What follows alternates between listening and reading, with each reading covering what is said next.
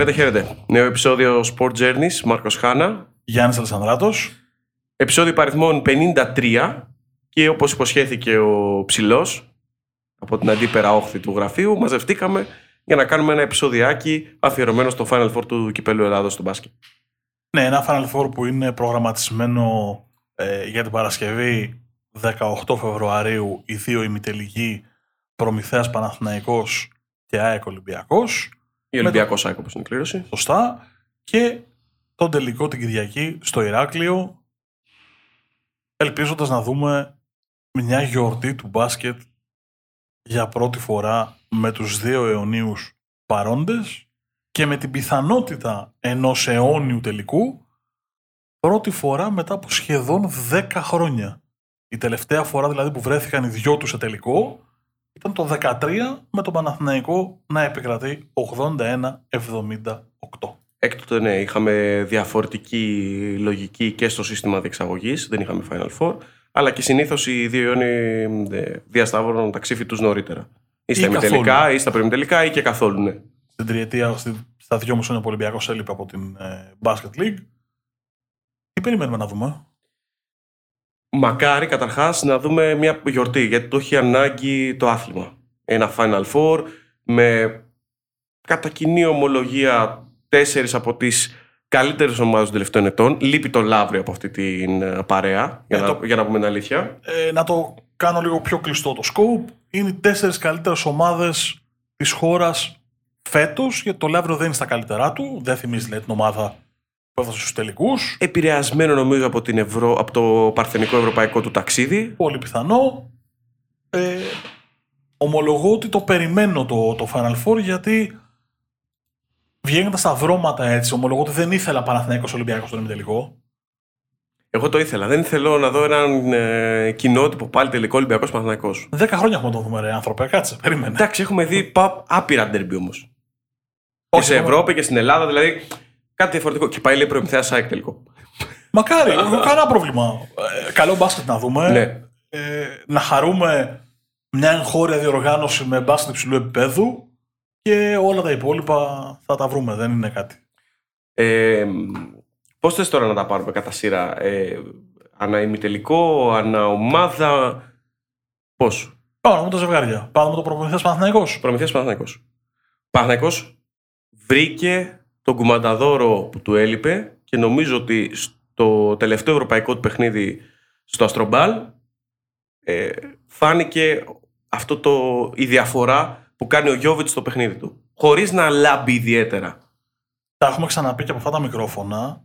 Ε, ο Γιώβιτς και ο Νέντοβιτς είναι δύο παίκτες οι οποίοι εάν δεν είχαν μεγάλα προβλήματα τραυματισμών και ευπάθεια σε τραυματισμούς κατά πάσα πιθανότητα θα έπαιζαν είτε στο πολύ υψηλό επίπεδο της Ευρωλίγκας, δηλαδή μιλάω τώρα για τη Τσεσεκά, τη Real και την Barcelona, ή ειδικά για τον Νέντοβιτς θεωρώ ότι είναι παίκτης NBA.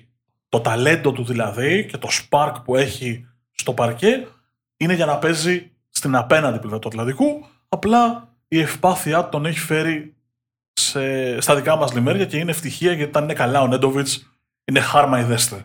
Ναι, αυτά που κάνει ε, στο πρώτο τελευταίο παιχνίδι του αθλήματος του Παναθηναϊκού με τη Λάρισα, το, το εξαναβολής που έδωσε ο Παναθηναϊκός είναι απίστευτο. Δηλαδή το match καίει και σηκώνεται από το λόγο στο φτερό από τα 10-11 μέτρα και παίρνει το σουτ χωρίς να έχει λογική εκείνη τη στιγμή, αλλά επειδή είναι τέτοιου είδους παίκτης, τέτοιο το υφάσμά του και έχει βάλει και 35 πόντους νωρίτερα, θα το πάρει και αυτό και θα το βάλει κιόλας. Όχι ότι θα το πάρει απλά. Μπορεί να ακουστεί κάπως αυτό που θα πω, αλλά για μένα ο Νέντοβιτς έχει το καλύτερο πρώτο βήμα στην Ευρώπη. Όταν είναι υγιής. Δηλαδή, ο τρόπος που θα βάλει την μπάλα στο παρκέ και αυτά τα πρώτα ένα-δύο βήματα με την μπάλα στα χέρια, ε, ελάχιστοι παίχτες στην Ευρώπη που να το κάνουν. Το κάνει ο Λάρκιν, ε, το κάνουν αυτού του επίπεδου οι παίχτες. Απλά η διαφορά είναι ότι ο Νέντοβιτς δεν μπορεί να το κάνει σε πολύ μεγάλο βαθμό. Ακόμα και στον Στρομπάλ, δηλαδή, αν είδες αποχώρησε και μάλιστα πιστεύω ότι η ψυχή των φίλων του Παναθηναϊκού πήγε στην Κούλουρη όταν έπιασε πίσω το, τον οπίσθιο.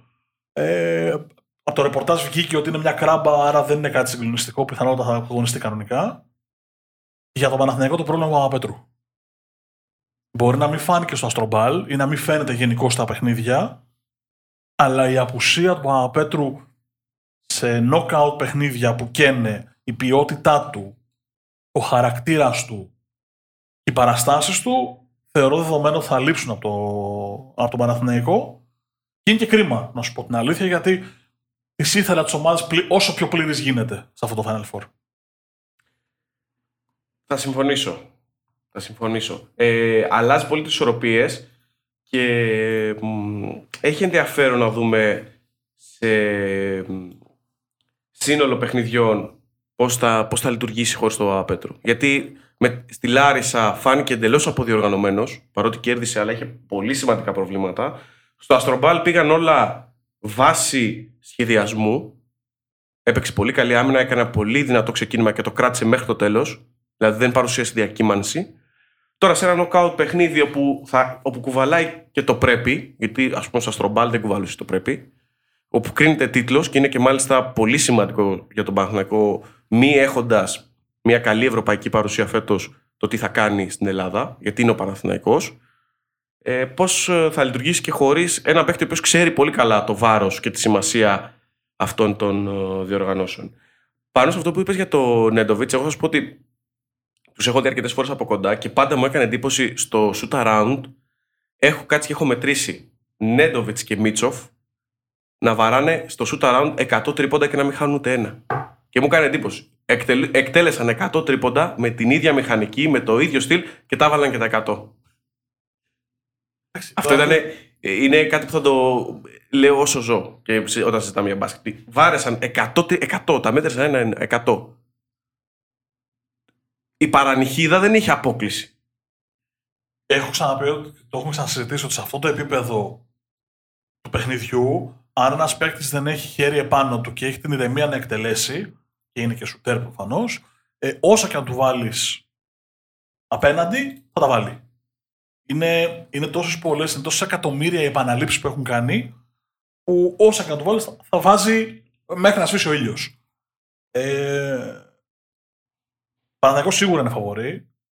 Το καταλαβαίνω, δεν, δεν τίθεται θέμα από αυτού.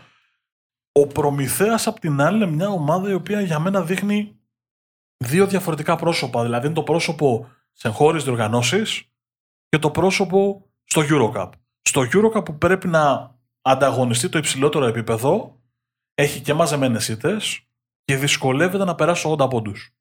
Δηλαδή στην Μπούρσα έβαλε 76, ε, έβαλε, με την Μπούργκ έβαλε 84, που είναι η μοναδική φορά στα πρόσφατα που έβαλε πάνω από 80. Ε, με την Γκραν Κανάρια έμεινε στους 62, με τη Βαλένθια έβαλε 68. Ξανά 68 στο άλλο μάτσο τη Βαλένθια που δίπλωσε η αγωνιστική. Με τη Βίρτου έβαλε 72. Ενώ αντίστοιχα στα μάτς του πρωταθλήματος και του κυπέλου με τον Μπάουκ έβαλε 100, με το Περιστέρι έβαλε 82, με τον Ερακλή έβαλε 95 και έμεινε κάτω από τους 70 στο πρόσφατο, πρόσφατο προτριμήνου τέλος πάντων παιχνίδι με τον Παναθηναϊκό που έληξε 92-67. Τι, μου, τι, τι, θέλω να πω, προμηθεία σε μια ομάδα που όταν βρίσκει σύνολα του επίπεδου του, παίζει πολύ επιθετικό μπάσκετ, παίζει γρήγορο μπάσκετ, όμορφο στο μάτι και παραγωγικό, αλλά όταν πρέπει να κάνει το να πατήσει στο πιο πάνω σκαλί, δηλαδή με ομάδες που είναι καλύτερες του, όπως αυτό του Eurocup, ή τον Παναθηναϊκό που είναι ομάδα Ευρωλίγκας, εκεί δυσκολεύεται να βρει λύση στην επίθεση.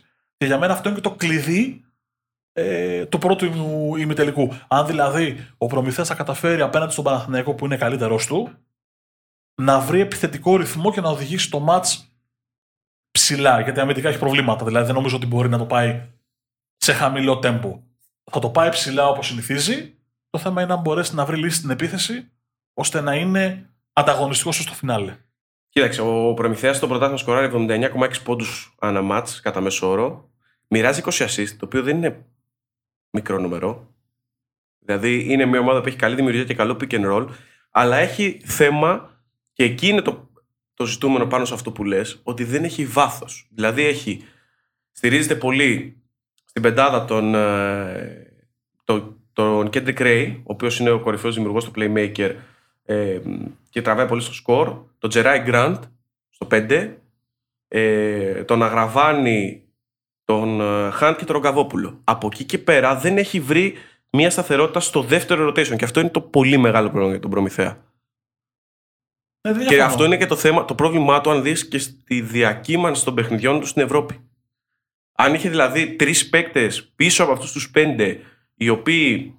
Όχι τρεις, έστω δύο. Δύο με τρεις, εκεί να ανοίξει το rotation στο 8, στο 5-8, ε, θα ήταν διαφορετική η προσέγγιση. Εντάξει, υπάρχουν και αλλαγές προπονητή και τα λοιπά που έχουν επηρεάσει κάπως την ισορροπία. Αλλά νομίζω ότι το μεγαλύτερο πρόβλημα που θα συναντήσει απέναντι στον Παναθηναϊκό ε, είναι αυτό. Και ίσως και η έλλειψη μεγέθους στο δεύτερο rotation.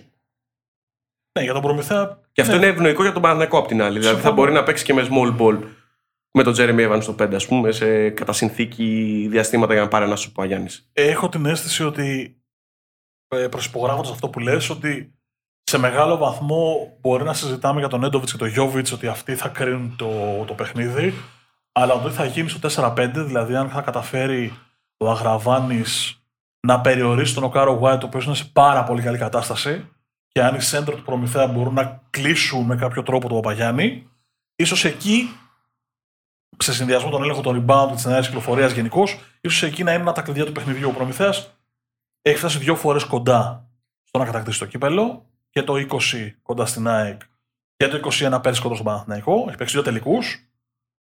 Απλά φέτος είναι σίγουρα η πιο δύσκολη αποστολή που έχει γιατί πρέπει να παίξει με τελικό. Στο μεσοδιάστημα πήρε και ένα Super Cup, τον πρώτο τίτλο της ιστορίας του. Σωστά. ε, όπου εκεί είχε αποκλείσει τον Παναθηναϊκό. Ε, άλλη ξεκίνημα σεζόν βέβαια, πέρσι εντελώς διαφορετικά τα δεδομένα. Είναι ένα ωραίο ζευγάρι, νομίζω το δούμε ωραίο μπάσκετ, Ναι, συμφωνώ. αλλά δεν νομίζω ότι μπορούμε να δούμε και έκπληξη. Δηλαδή θα μου προξενήσει πολύ μεγάλη εντύπωση ο Προμηθέας να κάνει την υπέρβαση. Για τους λόγους που προαναφέραμε δηλαδή. Πιστεύω ότι εύκολα ή δύσκολα ο Παναθηναϊκός θα προχωρήσει στο τελικό. δηλαδή Δεν ανακαλύπτω την Αμερική, προς Θεού. Ε, αν δεν προκύψει κάποιο πρόβλημα τη τελευταία στιγμή, δηλαδή να έχουμε αφαιρέσεις από το ρόστερ λόγω τραυματισμού, νομίζω ότι ο, ο Παναθηναϊκός είναι το φαβορή. Εύκολα ή δύσκολα θα, το, θα προκριθεί στο τελικό για να διεκδικήσει ακόμα ένα τρόπαιο. Ναι. Ε, πέρα από το διαφορά ονόματος, είπαμε ε, τους παράγοντες που πιστεύουμε ότι θα κάνουν διαφορά, αλλά είναι και αυτό ότι και σε αργό τέμπο να το πάει ο Προμηθέας στην άμυνα, δεν έχει το βάθος για να υποστηρίξει ένα μάτι υψηλής έντασης. Νομίζω Στην δεν άμυνα, είναι- με πολύ ξύλο, φάουλ κτλ. Δεν έχει το DNA του ούτως ή άλλως. Δηλαδή θεωρώ ότι Ναι. αν πάει να αλλάξει το DNA του τώρα για έναν ημιτελικό, πιθανότατα θα γίνει πιο εύκολη λύση στον Παναθηναϊκό που είναι καλύτερη ομάδα. Ναι, ακριβώς. Αν πάει στο full επιθετικό, πάλι νομίζω ότι ο Παναθηναϊκός έχει περισσότερες λύσεις για να ε, τραβήξει στο σκοράρισμα κτλ. στη μία βραδιά. Ε, ναι, αυτό είναι το ζήτημα. Το πώς θα εμφανιστεί. Ο Παναθηναϊκός είναι το βαρόμετρο, δεν το συζητάμε τώρα. Καμία, επα- καμία σχέση, καμία επαφή. Δεν μπορούμε να πούμε κάτι άλλο. Αν ο Παναθηναϊκός εμφανιστεί σοβαρός και δείξει ό,τι είδαμε στο Αστρομπάλ, ας πούμε, νομίζω ότι εύκολα ή δύσκολα θα το κάνει το. Θα, κα- θα πάρει την νίκη και θα φτάσει στο τελικό. Στο άλλο ζευγάρι, όπου και εκεί υπάρχει φαβόρ, έτσι. Ναι, ο Ολυμπιακός το φαβορί, το συζητάμε. Εδώ τι γίνεται, έχω την αίσθηση ότι η ΑΕΚ πιθανώς έχει το Λάγκφορντ. Εντάξει, οκ. Στα 38 του. Επιστρέφει στην ΑΕΚ, έκανε πράγματα που δεν, δεν συνάδουν, αλλά είναι άλλη κουβέντα. Είναι, μια, είναι τέτοια όμως σεζόν, δηλαδή έχει χάσει παίκτη στη ζωή του. Βλέπεις τον Αγκολά, ο οποίος είναι ο καλύτερος παίκτης, να εμφανίζεις ξαφνικά πρόβλημα με αριθμίες κτλ. Και να ε, τρομάζεις. Ε, κορονοϊό, τραυματισμούς, ατελείω. Ατελείωτα τέτοια περιστατικά. Όσο καμία άλλη ομάδα. δεν Εκεί- το πήγα εκεί. Το πήγα στο ότι η ΑΕΚ έχει χάσει ένα κομμάτι της σύνεσής της και της. Πώς να το πω. Της μπασκετικής λογικής εξωαγωνιστικά. Δηλαδή είναι ένα πράγμα που έρχονται παίχτε, φεύγουν παίχτε, μπαν, πληρώνονται, δεν πληρώνονται. Έχει τέτοιου τύπου προβλήματα τα οποία δεν ξέρω κατά πόσο την επηρεάζουν. Θεωρώ ότι την επηρεάζουν και αγωνιστικά. Ε, Εκεί ήθελα να καταλήξω. Προφανώς ότι έχει ζήσει αγωνιστικά η ΑΕΚ είναι αδιανόητο. Δηλαδή ε, δεν το χωράει ο νους του ανθρώπου ότι σε μια σεζόν έχασε ένα παίκτη κατά κυριολεξία και ε, ένας αθλητής που ήρθε και φαινόταν ότι είναι πολύ ψηλού επίπεδου ε, εμφάνισε καρδιακές αναρρυθμίες, ο Αγκολά δηλαδή. Ναι, έχει αλλάξει το βαουλέτ. Έχει αλλάξει πάρα πολλούς ε, παίκτες. Γενικά από τη στιγμή που έφυγε ο, με, που έφυγε ο Παθεοδόρου μετά την σεζόν του Ευρωπαϊκού, οκ, okay, και η επόμενη ήταν normal, δηλαδή από το 20 και μετά η ΑΕΚ βρίσκεται σε 20-21, βρίσκεται σε μια κατάσταση πάρα πολύ περίεργη. Συμφωνώ. Δηλαδή, αλλαγές προπονητών, ε, λογικής, μπαν, όπως είπες νωρίτερα, ε, μεταγραφικά πάρα εδώ τα οποία δεν έχουν λογική, τουλάχιστον στο σύνολό σε πολλές περιπτώσεις. Και στην ΑΕΚ, κάπου νομίζω, χάσκει το πράγμα. Και στην ΑΕΚ νομίζω ότι τη έκανε κακό το πρόσφατο μάτι των Ολυμπιακό. Θα μου πεις γιατί, γιατί στο τέλος το χάσε. Και μόνο το ότι ο Ολυμπιακός χρειάστηκε να κάνει ο Σλούκας συγκλονιστικά πράγματα για να, περάσει, να, να πάρει το μάτς και μόνο του. Έκανε υπέρβαση και. Ακριβώς. Δηλαδή, ο Ολυμπιακός δεν έχει λόγο να μπει ψηλιασμένος και θέλω να καταλήξω. Δεν έχει λόγο να μπει ε, έστω και στο ελάχιστο με φαβορητισμό, διότι πήγε να την πατήσει το μάτς από τα από 20 μέρες. Δεν είναι, είναι πολύ νοπό. Ναι. Ε... Πέρα από το Ολυμπιακό είναι καλά πλέον. Θα το πιάσουμε σε, σε άλλο. Μιλώντα στον Ολυμπιακό. Για την ΑΕΚ καθεαυτή δεν ήταν καλό το ότι τον κόντραρε τόσο πολύ και τον έφερε τόσο πολύ στα ωριά του στο μάτσο αθλήματος. Δεν, δεν, θα, δεν θα αφήσει περίπτωση τον Ολυμπιακό να είναι ούτε λίγο χαλαρός. Γιατί είναι το φαβόρι, έτσι προς Θεού. Ε, θα το παίξει το μάτσο, το συζητάμε. Ναι. Θα εξαρτηθεί πολλά. Κοιτάξτε, αν είναι ο Λάγκφορντ, προσθέτει ακόμα ένα σημαντικό επιθετικό πυλώνα. Δίπλα στο Ράουτινς, ο οποίος έχει δείξει ότι παρά την αποχή του ε, μπορεί να προσφέρει επιθετικά κατά βάση. Με το μακρινό του σουτ, να ανοίξει δηλαδή τις αντίπαλε άμυνες.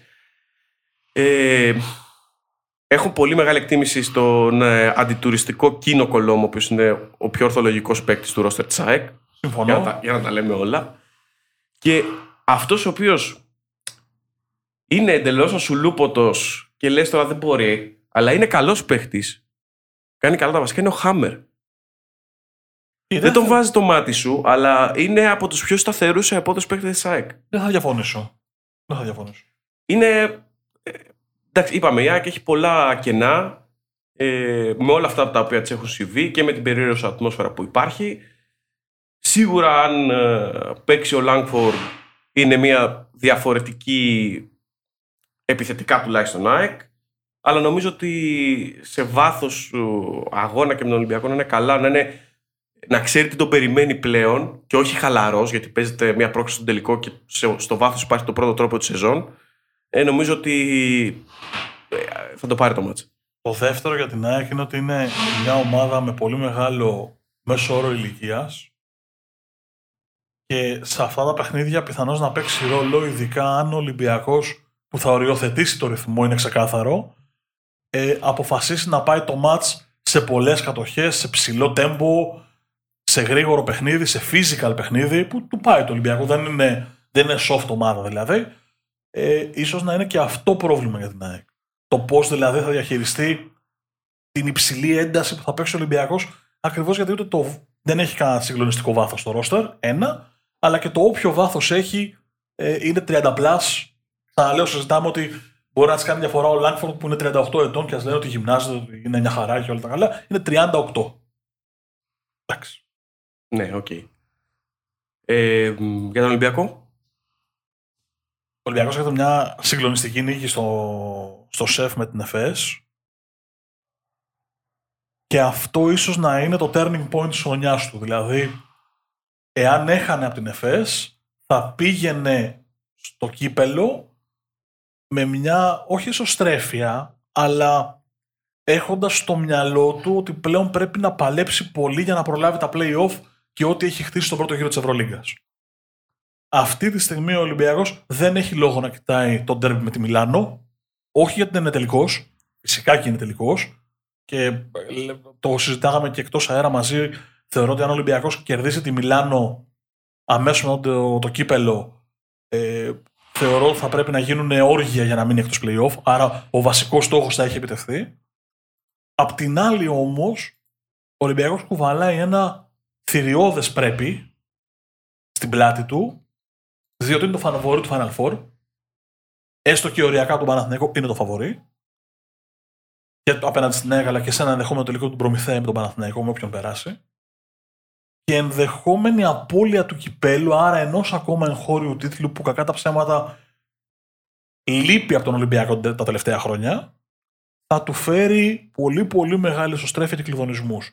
Δεν εννοώ ότι θα καταρρεύσει οτιδήποτε, αλλά μια ενδεχόμενη απώλεια του κυπέλου θα μεγαλώσει και το πρέπει για να μπει στα playoff και το πρέπει να πάρει το δάθημα.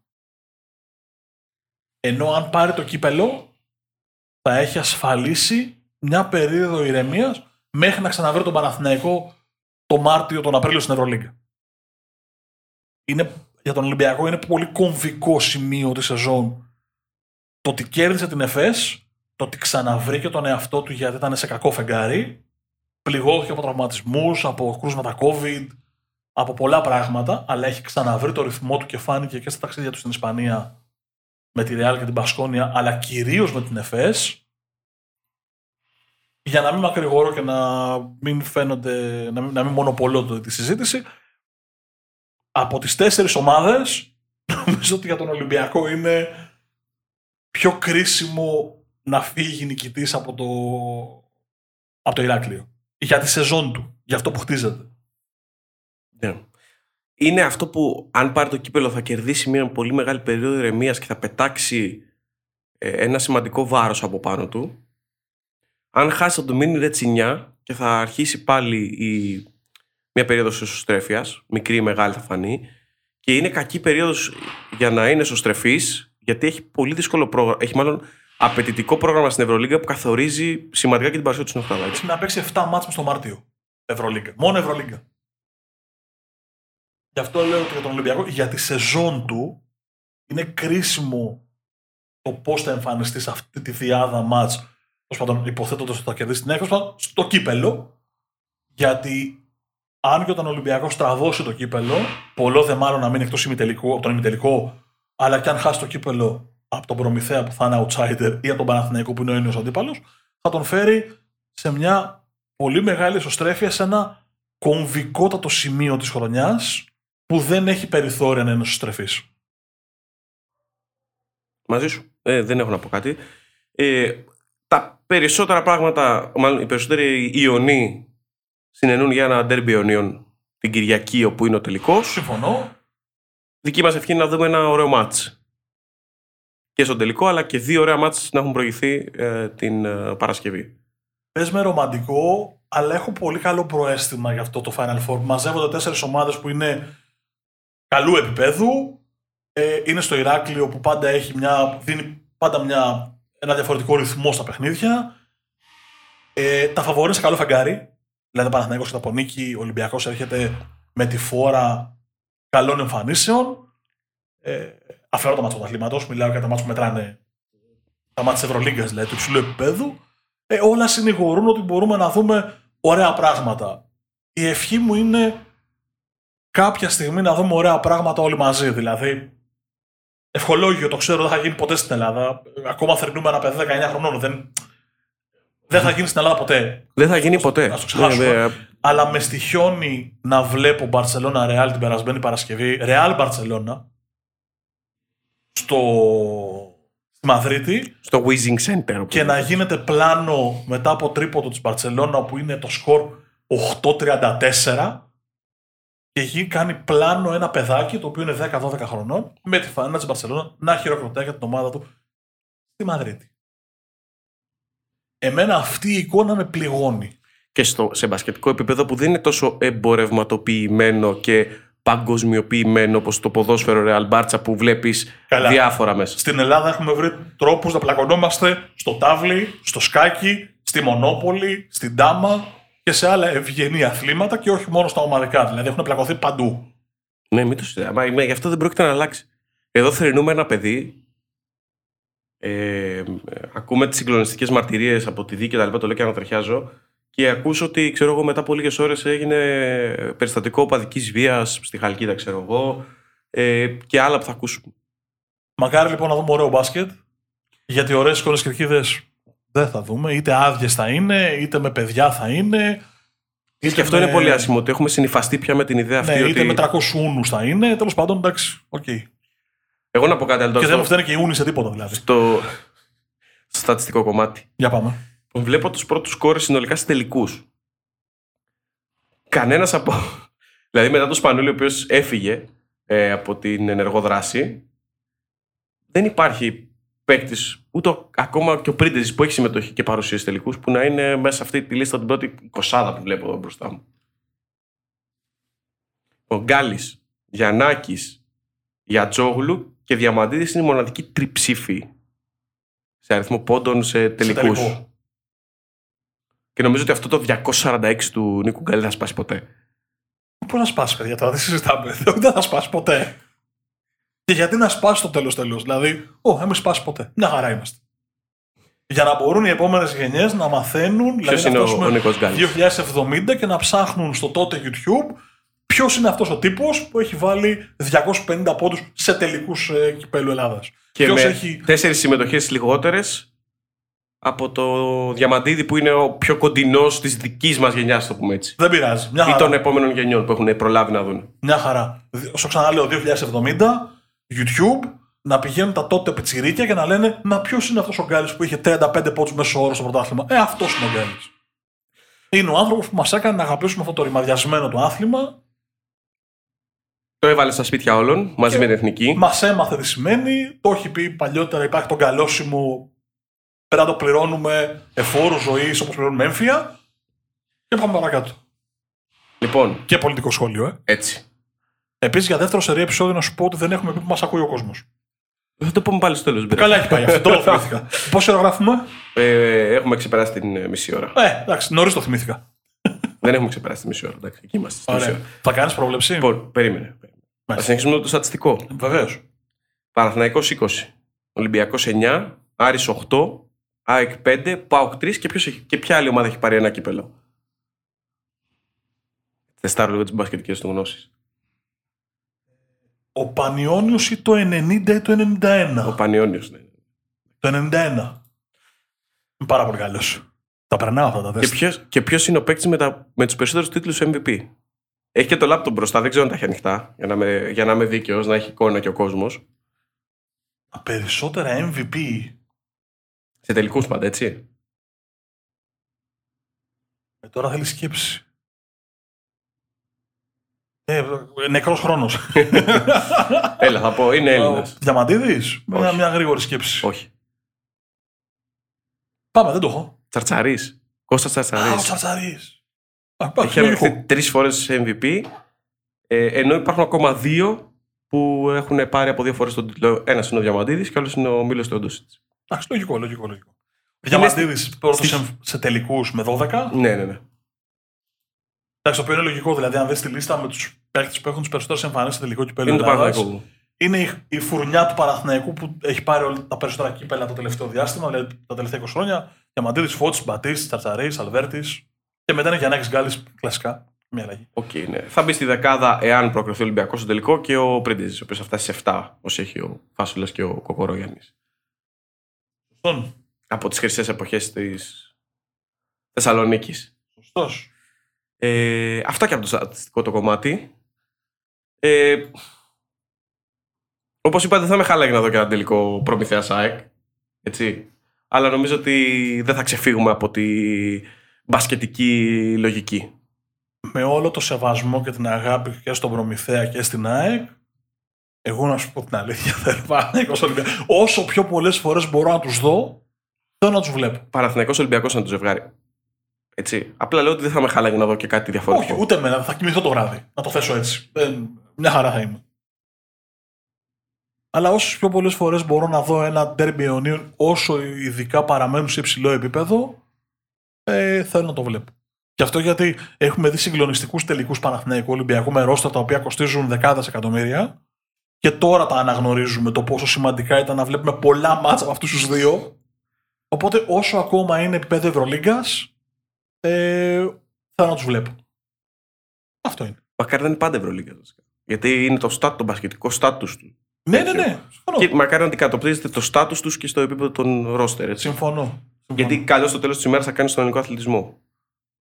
Εντάξει, με αυτή τη λογική, καλό θα είναι κάποια στιγμή να πάρουν τίτλους και ο Προμηθέας και η ΑΕΚ και ο Άρης και ο ΠΑΟΚ για να αρχίσουν να ανεβαίνουν κι αυτοί. Ναι, θέλω να Αλλά σου πω- είναι πολύ μεγάλη κουβέντα Ναι, συγκεκριμένη. Είναι πολύ μεγάλη και εγώ θα σου πω ότι ας πούμε ο Ολυμπιακός της προηγούμενης διετίας που ήταν αρκετά χαμηλά και σε πε- ποιοτικό επίπεδο απέναντι σε ομάδες όπως ο Άκη Προνθές πάλι θα κέρδιζε. Ή ο Παναθηναϊκός φέτος που έχει χαμηλώσει λίγο τον πύχη, καλός ή κακός και πάλι βλέπεις ότι η διαφορά είναι πολύ μεγάλη. Ναι, δεν το συζητώ. Γι' αυτό και λέω ότι. Και σε βάθος σεζόν αλλά και στα one-off παιχνίδια. Ενώ στο γρήγορο μου βγήκε ναι, θέλω να Παναθηναϊκός Ολυμπιακός το να τους βλέπω. Απ' την άλλη σκέφτομαι ότι αυτό ακριβώς το θέλω να του βλέπω επειδή είναι οι καλύτεροι. Έχει κρατήσει πίσω και τις ομάδες που θα μπορούσαν να έχουν έρθει. Και να γίνουν και αυτές αντίστοιχου βεληνικούς. Είναι ένας φαύλος κύκλος ο οποίος είναι πραγματικά πολύ μεγάλη κουβέντα. Εντάξει, όντως. Γιατί εγώ μπορώ να σου φέρω παράδειγμα την ΑΕΚ, ας πούμε, που έχει πέσει σε μια κατάσταση κακή ενώ επέστρεψε, πήρε, κύ- πήρε κύπελο, πήρε ευρωπαϊκό, πήγε τελικούς, πρωταγωνίστησε και βλέπεις ότι μετά από δύο χρόνια, δεν είναι πολύ πίσω. Δεν μιλάμε για μια ΑΕΚ του 2002-2003. Ε, είναι σε πάρα πολύ κακή κατάσταση. Και οικονομικά με τα μπαν, που είναι κακό για τη φήμη της ομάδας, αλλά και αγωνιστικά βλέπεις ότι δεν μπορεί να- να κοντράρει ε, 50 αρέσια, ας πούμε, τον Ολυμπιακό και τον Παναθηναϊκό. Κάτι το οποίο, ρε παιδί μου, δεν ίσχυε τα χρόνια της ακμής. Δηλαδή ήταν πολύ ε, εκρηκτική η ακμή της ΑΕΚ με το κατάκτηση του Champions League, του κυπέλου που κέρδισε τον Ολυμπιακό ε, και πολύ γρήγορη παράλληλα και παρακμή. Ναι, Δεν έχει λογική δηλαδή. Οπότε είναι και θέμα ε, λίγο και παραγωγικό. Πρέπει να το δούμε λίγο διαφορετικά τέλος Σίγουρα. πάντων. Όλα τα είναι, πο- είναι πολύ βαθύ το πρόβλημα. Και αυτή η εξήγηση που λέμε είναι επιφανειακή εντελώς. Στον ελληνικό αθλητισμό όλα πρέπει να τα δούμε διαφορετικά, όσο ολιστικό και αν ακούγεται. Τέλος πάντων, Πού μας ακούει ο κόσμος, Μας ακούει στο Spotify, στο YouTube, στα Apple Podcasts, στα Google Podcasts, ε, στο Podbean, Sports Journeys. Μας διαβάζετε στο sportspavlajourneys.gr όπου εκεί ανεβαίνουν τα κείμενά μας αλλά και ε, τα επεισόδια των δύο σεζόν. Εγώ θα πω ότι κάθε φορά που ο Γιάννης γρα- ξεκινάει να γράψει ε, επεισόδιο και νούμερο, κάθε φορά που βλέπω 52, 53, πάμε για 54, καλώς εχόντων, ε, δεν το πιστεύω ότι έχουμε φτάσει να έχουμε κάνει 53-54 επεισόδια και σε ευχαριστούμε πάρα πάρα πάρα πολύ γι' αυτό. Ε, Να πούμε ότι χορηγό ακόμα δεν έχουμε βρει. Αλλά Καλά, δεν ναι. πειράζει. Έτσι. Σας ευχαριστούμε εσά. Γιατί Όχι. μας δίνετε πραγματικά δύναμη και με κάποια πολύ όμορφα σχόλια που έρχονται. Ο μόνος τρόπος να μας στηρίξετε είναι αυτός ακριβώς όπως έχουμε πει και άλλες φορές, με το να κάνετε subscribe στα κανάλια μας, να αφήνετε τις κριτικές σας στις πλατφόρμες. Αν ακούτε παρεμβολές κάτω από τη Γιάφκα γίνονται έργα. Δεν μπορούμε να τα αποφύγουμε δυστυχώς. Δεν μπορούμε να τα σταματήσουμε. Είπαμε, εξυγχρονιστήκαμε, αποκτήσαμε σαν share, είμαστε μια χαρά, αλλά εντάξει, δεν τα στάτε κιόλα. Για αυτό παραμένει. Για να είμαστε λίγο. να είμαστε κάπου ανθρώποι. Ανθρώποι. Ε, Facebook, Twitter, Instagram βρίσκεται τα πάντα όλα από υλικό και κάποια έξτρα πράγματα που τρέχουμε με τον ε, Μάρκο. Είπε ο Γιάννης παίζοντα τον παιγλέρι του. Ήταν το 52ο επεισόδιο και α, 12ο, αν δεν κάνω λάθος, της δεύτερης σεζόν. Πολύ σωστά. Α ελπίσουμε ότι θα δούμε όμορφο και ποιοτικό μπάσκετ και να νικήσει ο καλύτερος, όσο κλεισέ και να ακούγεται στα δικά μας, σε αυτή τη γωνιά της Μεσογείου. Ως δεν είναι καθόλου κλεισέ, είναι μάλλον η πιο normal ευχή που μπορείς να κάνεις. Και νομίζω ότι ήρθε η ώρα σιγά σιγά να σας αποχαιρετήσουμε και να πάμε να απολαύσουμε όμορφο μπάσκετ. Από τον Γιάννη Αλεσανδράτο, Και τον Μάρκο Χάνα, μέχρι την επόμενη φορά να είστε καλά. γεια σας.